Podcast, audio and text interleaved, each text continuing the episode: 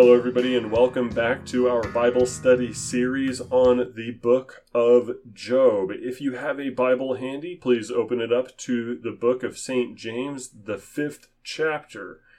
As I told everybody on stream tonight, we let Scripture interpret Scripture. If there is a difficulty in understanding a part of the Bible, one of two things is happening. Either we are not reading the cross references enough, we are not looking and searching through the scriptures to see the meanings that God gives us in the text. We're not allowing God to teach us how to read His Word, or it is something that is a genuine mystery. The descriptions of angels, the secrets of eschatology, some of the things we are not a hundred percent clear on, how election works at the end of the day. There are legitimate mysteries that the mature Christian throws up his hands and teaches his mouth to say, I don't know. But sometimes, as we see with St. James's epistle, God will simply give you the meaning of an entire book of Scripture for the sake of your understanding. So hear the word of our Lord from James chapter 5, beginning in the seventh verse. Be patient, therefore, brothers, until the coming of the Lord. See how the farmer waits for the precious fruit of the earth, being patient about it until it receives the early and the late rains. You also be patient. Establish your hearts, for the coming of the Lord is at hand. Do not grumble against one another, brothers, so that you may not be judged. Behold, the judge is standing at the door. As an example of suffering and patience, brothers, take the prophets who spoke in the name of the Lord. Behold, we consider those blessed who remained steadfast. You have heard of the steadfastness of Job, and you have seen the purpose of the Lord, how the Lord is compassionate and merciful. Here, in the 11th verse, St. James identifies Job among the prophets. I would argue that right after having mentioned steadfast and long suffering prophets, he immediately brings up Job. So we know that a large theme in the book of Job is steadfastness in the faith. Job, again, a prophet, serves as an example of steadfastness under trial. And St. James gives us the meaning of the entire book. You have seen the purpose of the Lord, how the Lord is compassionate and merciful. While we read the book of Job, we want to be looking at Job's steadfastness and we want to be looking for how God shows his compassion and mercy. When St. James says uh, that the fruit of the earth, the farmer must wait for it until it receives the early and the late rains, we want to be keeping our eyes peeled for when God begins to show this in Job's life. Thankfully, tonight, as we turn to Job chapter 23, and we read that in the next chapter, we are going to notice some of this fruit being borne in his speech. Now, for context, as we turn to Job chapter 23, in the previous chapter, Eliphaz, his friend, explodes he finally comes out and just alleges that Job is wicked. He starts pointing out Job's former sins, sins of omission that Job may very well have been guilty of. As a cattle rancher, as a manager of thousands of sheep, buying and selling various livestock, it was bound to happen that people fell through the cracks. And while Eliphaz explodes in anger, his compassion fatigue finally beginning to uh, boil over, he calms down and says to Job, You have the opportunity to repent. God can restore you. I know that you're not like those wicked men that die. that just die and go to hell. God is trying to show and teach something to you. And now, with Job chapter 23, we get to hear a response that is jarring at first. Let us hear the word from Job chapters 23 and 24. Then Job answered and said, Today also my complaint is bitter. My hand is heavy on account of my groaning. Oh, that I knew where I might find him, that I might come even to his seat. I would lay my case before him and fill my mouth with arguments. I would know what he would answer me and understand what he would say to me. Would he contend with me in the greatness of his power? No, he would pay attention to me. There is there an upright man could argue with him, and I would be acquitted forever by my judge. Behold, I go forward, but he is not there, and backward, but I do not perceive him. On the left hand, when he is working, I do not behold him. He turns to the right hand, but I do not see him. But he knows the way that I take. When he has tried me, I shall come out as gold. My foot has held fast to his steps. I have kept his way and have not turned aside. I have not departed from the commandment of his lips. I have treasured the words of his mouth more than my portion of food. But he is unchangeable, and who can turn him back? What he desires, that he does. For he will complete what he appoints for me, and many such things are in his mind. Therefore, I am terrified at his presence. When I consider I am in dread of him, God has made my heart faint, the Almighty has terrified me. Yet I am not silenced because of the darkness, nor because thick darkness covers my face. Why are not times of judgment kept by the Almighty? And why do those who know him never see his days? Some move landmarks. They seize flocks and pasture them. They drive away the donkey of the fatherless. They take the widow's ox for a pledge. They thrust the poor off the road. The poor of the earth all hide themselves. Behold, like wild donkeys in the desert, the poor go out to their toil, seeking game. The wasteland yields food for their children. They gather their fodder in the field and they glean the vineyard of the wicked man. They lie all night naked without clothing and have no covering in the cold. They're, they are wet with the rain of the mountains and cling to the rock for lack of shelter. There are those who snatch the fatherless child away from the breast and they take a pledge against the poor. They go about naked without clothing. Hungry, they carry the sheaves among the olive rows of the wicked. They make oil. They tread the wine presses, but suffer thirst.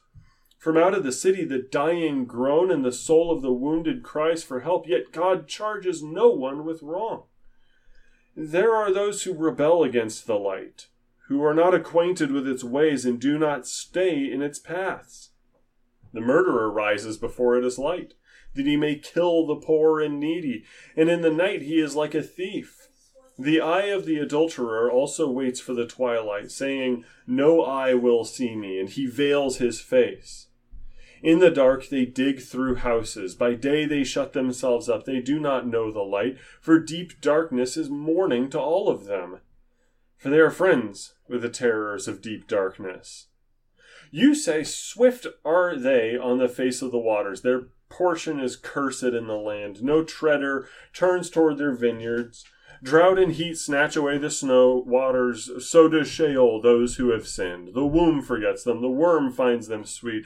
They are no longer remembered, so wickedness is broken like a tree. They wrong the barren, childless woman, and do no good to the widow. Yet God prolongs the life of the mighty by his power. They rise up when they despair of life. He gives them security, and they are supported, and his eyes are upon their ways. They are exalted a little while, and then are gone. They are brought low and gathered up like all others. They are cut off like the heads of grain. If it is not so, who will prove me a liar and show that there is nothing in what I say? This is the word of our Lord. Thanks be to God. For three chapters, there was a discussion. Well, two chapters, and then Eliphaz erupts in his anger at what he's hearing. But chapters 20 and 21 they constitute a discussion of justice. In Job, at first, in his reply regarding the justice of God and how he's just not seeing justice, may I remind you that Job speaks of the wicked. Just the wicked. He says in verse 7 of chapter 21 Why do the wicked live, reach old age, and grow mighty in power? Their offspring are established in their presence, and their descendants before their eyes. Their houses are safe from fear, and no rod of God is upon them. Job, responding to his friend Zophar the Naamathite, he wants to talk about the wicked themselves. And before that, he talked about himself. But the moment Eliphaz brings up how Job may have accidentally or on purpose harmed the poor, something shifts in Job's complexion. If we read verse 6 from chapter 22, Eliphaz says, You have exacted pledges of your brothers for nothing and stripped the naked of their clothing. You have given no water to the weary to drink, and you have withheld bread from the hungry.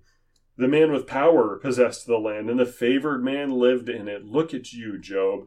You had cattle to sell. You had to make money, right? And I'm sure there were poor people that needed your help. And did you take their stuff in pledge, Job? Did you refuse to give them something when they couldn't pay, Job?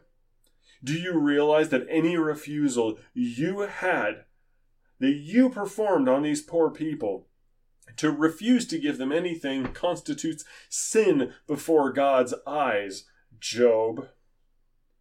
And it, Job, up until this point, whenever his friends would attack him, he would say sarcastic remarks. He would point his finger at them and say, You're wounding me, you're hurting me, this is not helping, this is not productive. Or he would tell them, Oh, sure, you guys are the wisest ever, aren't you? And when you die, wisdom dies with you, doesn't it? Job, until this point, has retorted to his friends or tried to directly attack what they were saying, or he talked about his own problems. He lost everything. The man has a right to complain. Or when he speaks about the wicked, he speaks about the wicked themselves.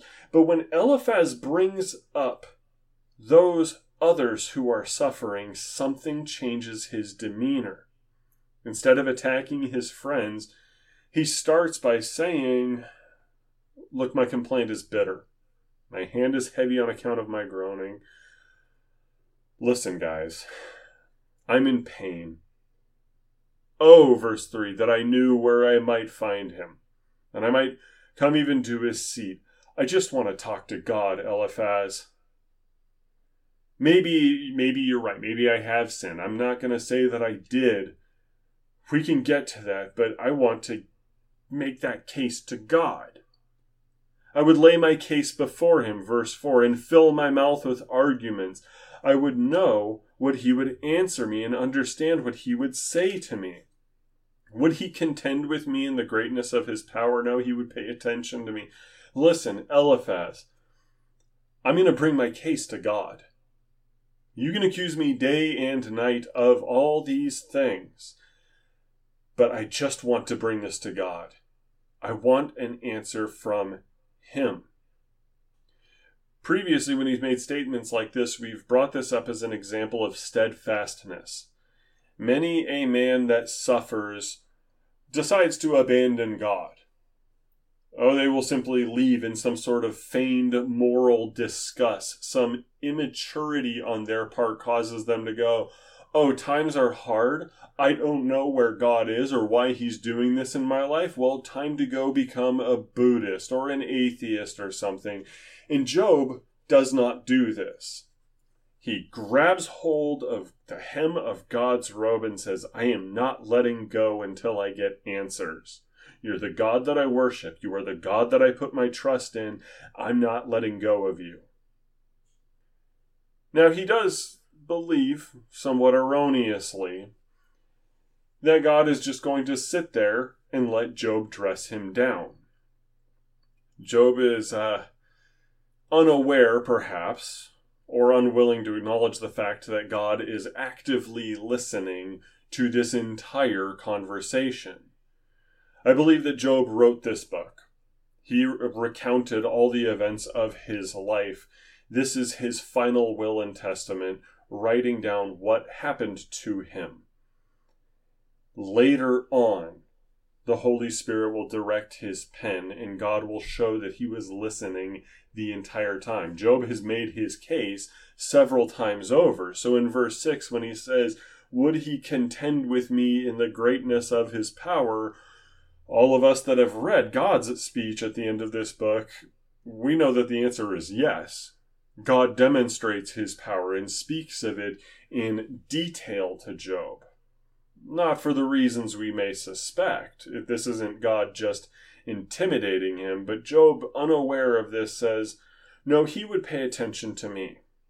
There, an upright man, referring to himself, could argue with him, and I would be acquitted forever by my judge. Behold, I go forward, verse 8, but he is not there, and backward, but I do not perceive him. Job complains that he cannot see God. He wants to bring his case to God. He does not know where God is. Unlike the various Chinese mythologies or the Greek mythologies out there, where you could go up to Mount Olympus if you were lucky or smart or a wise and cunning individual, you could go visit the gods and see them eating their apples of immortality as they uh, refuse to listen to you. Job says, Where are you? I want to talk to you. We need to discuss this. Where are you? But I know that you know. Verse 10 He knows the way that I take. When he has tried me, I shall come out as gold. My foot has held fast to his steps. I have kept his way and have not turned aside. I have not departed from the commandment of his lips. I have treasured the words of his mouth more than my portion of food. Here is where I believe St. James calls Job a prophet. When was the law given to men? About 1446 BC is the first time in Mount Sinai in which God's voice pronounced the Ten Commandments to the children of Israel. Job, writing at about 2100 BC, a contemporary of Abraham, is not so lucky. He's he does not have God's written word, but he knows about God's commandments the same way Father Abraham knew of God's commandments and knew of his paths, knew of his steps. Job has had an active relationship with God this entire time, such that he can say, God, I have kept your commandments. You know me. You can try me and search me. I'm just not convinced that I did anything worthy of the punishment that I'm receiving. But, verse 13, Job does understand you cannot change the verdict from God. He is unchangeable, and who can turn him back? What he desires, that he does. He will complete what he appoints for me, and many such things are in his mind. Surely Whatever God is doing, this must be for my good. He's going to complete something He's appointed of me. I don't know what it is. Beloved, everybody listening, are you noticing that change? Job started just a few chapters back saying, God counts me as an enemy. He destroys me for no reason. I have no idea what's going on. This doesn't make any sense. Why does God sharpen his sword poison his arrows, and fire at me. But here, something has changed in Job's heart. He says he will complete what he appoints for me. With the confidence, he says, that I have not departed from the commandments of his lips. In verse 7, an upright man could argue with him, and I would be acquitted forever by my judge. Job is confident in faith now that God, our Lord, is going to acquit him and show some sort of blessing. Where did this come from? What changed Job's attitude? I would wager, just as St. James talks about how the waters bring forth the fruit in the plants, the farmer waits for it. Job's steadfastness is being rewarded here with sanctification. He is going through the theology of the cross. He is enduring tentatio. He is suffering, and God sees his steadfastness in the faith and says, Now, the Holy Spirit says, Now, let's make you a better and even more solid man in the faith. Now, Job admits in verse 15, I am terrified at his presence when I consider I am in dread of him. He knows that his interaction with God is going to be terrifying, but he still holds on to the faith that God is doing this for some reason.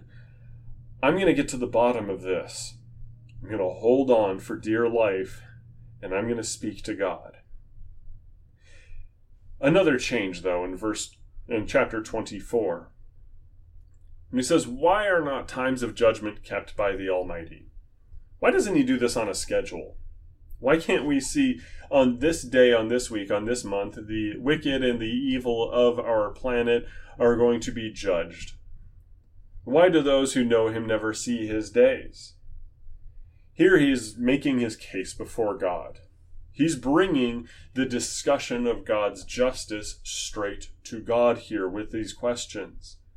Some move landmarks. They seize flocks and pasture them. You have horse thieves, you have land thieves and conmen. And they drive away the donkey of the fatherless. They take the widow's ox for a pledge. They're taking the last things that people have. People are suffering. They thrust the poor off the road, the poor of the earth. Eliphaz, you said that I may have taken advantage of the poor, whether by accident or on purpose. But let me tell you how real wicked people are doing this because I've seen it and and this is horrible. Like wild donkeys in the desert, the go the poor go out to their toil seeking game. The wasteland yields food for their children. They gather their fodder in the field, they glean the vineyard of the wicked man. They lie all night naked without clothing. They have no covering in the cold. Beloved, are you noticing a second change? Up until this point, Speaking of the wicked, he simply spoke of the wicked. He spoke of the evil men that got away with everything and why aren't they being punished? But something has now changed in Job's demeanor to where he's focusing on the poor. He's thinking about the suffering. He's thinking about those who are victims here and speaking with such compassion to them with a, an intimate familiarity in their suffering. Something is changing in Job's heart. He's starting to take an external focus beyond himself. So much of his speeches in this book have been about his own pain and how he's being treated. But now he's thinking about and speaking about those who are suffering at the hands of evil men. There are those who snatch the fatherless child from the breast, and they take a pledge against the poor. They go about naked without clothing. Hungry, they carry the sheaves. Among the olive rows of the wicked, they make oil. They tread the wine presses, but suffer thirst. This isn't fair. God, where are you? It's not just about me anymore. It's about everybody all over the planet.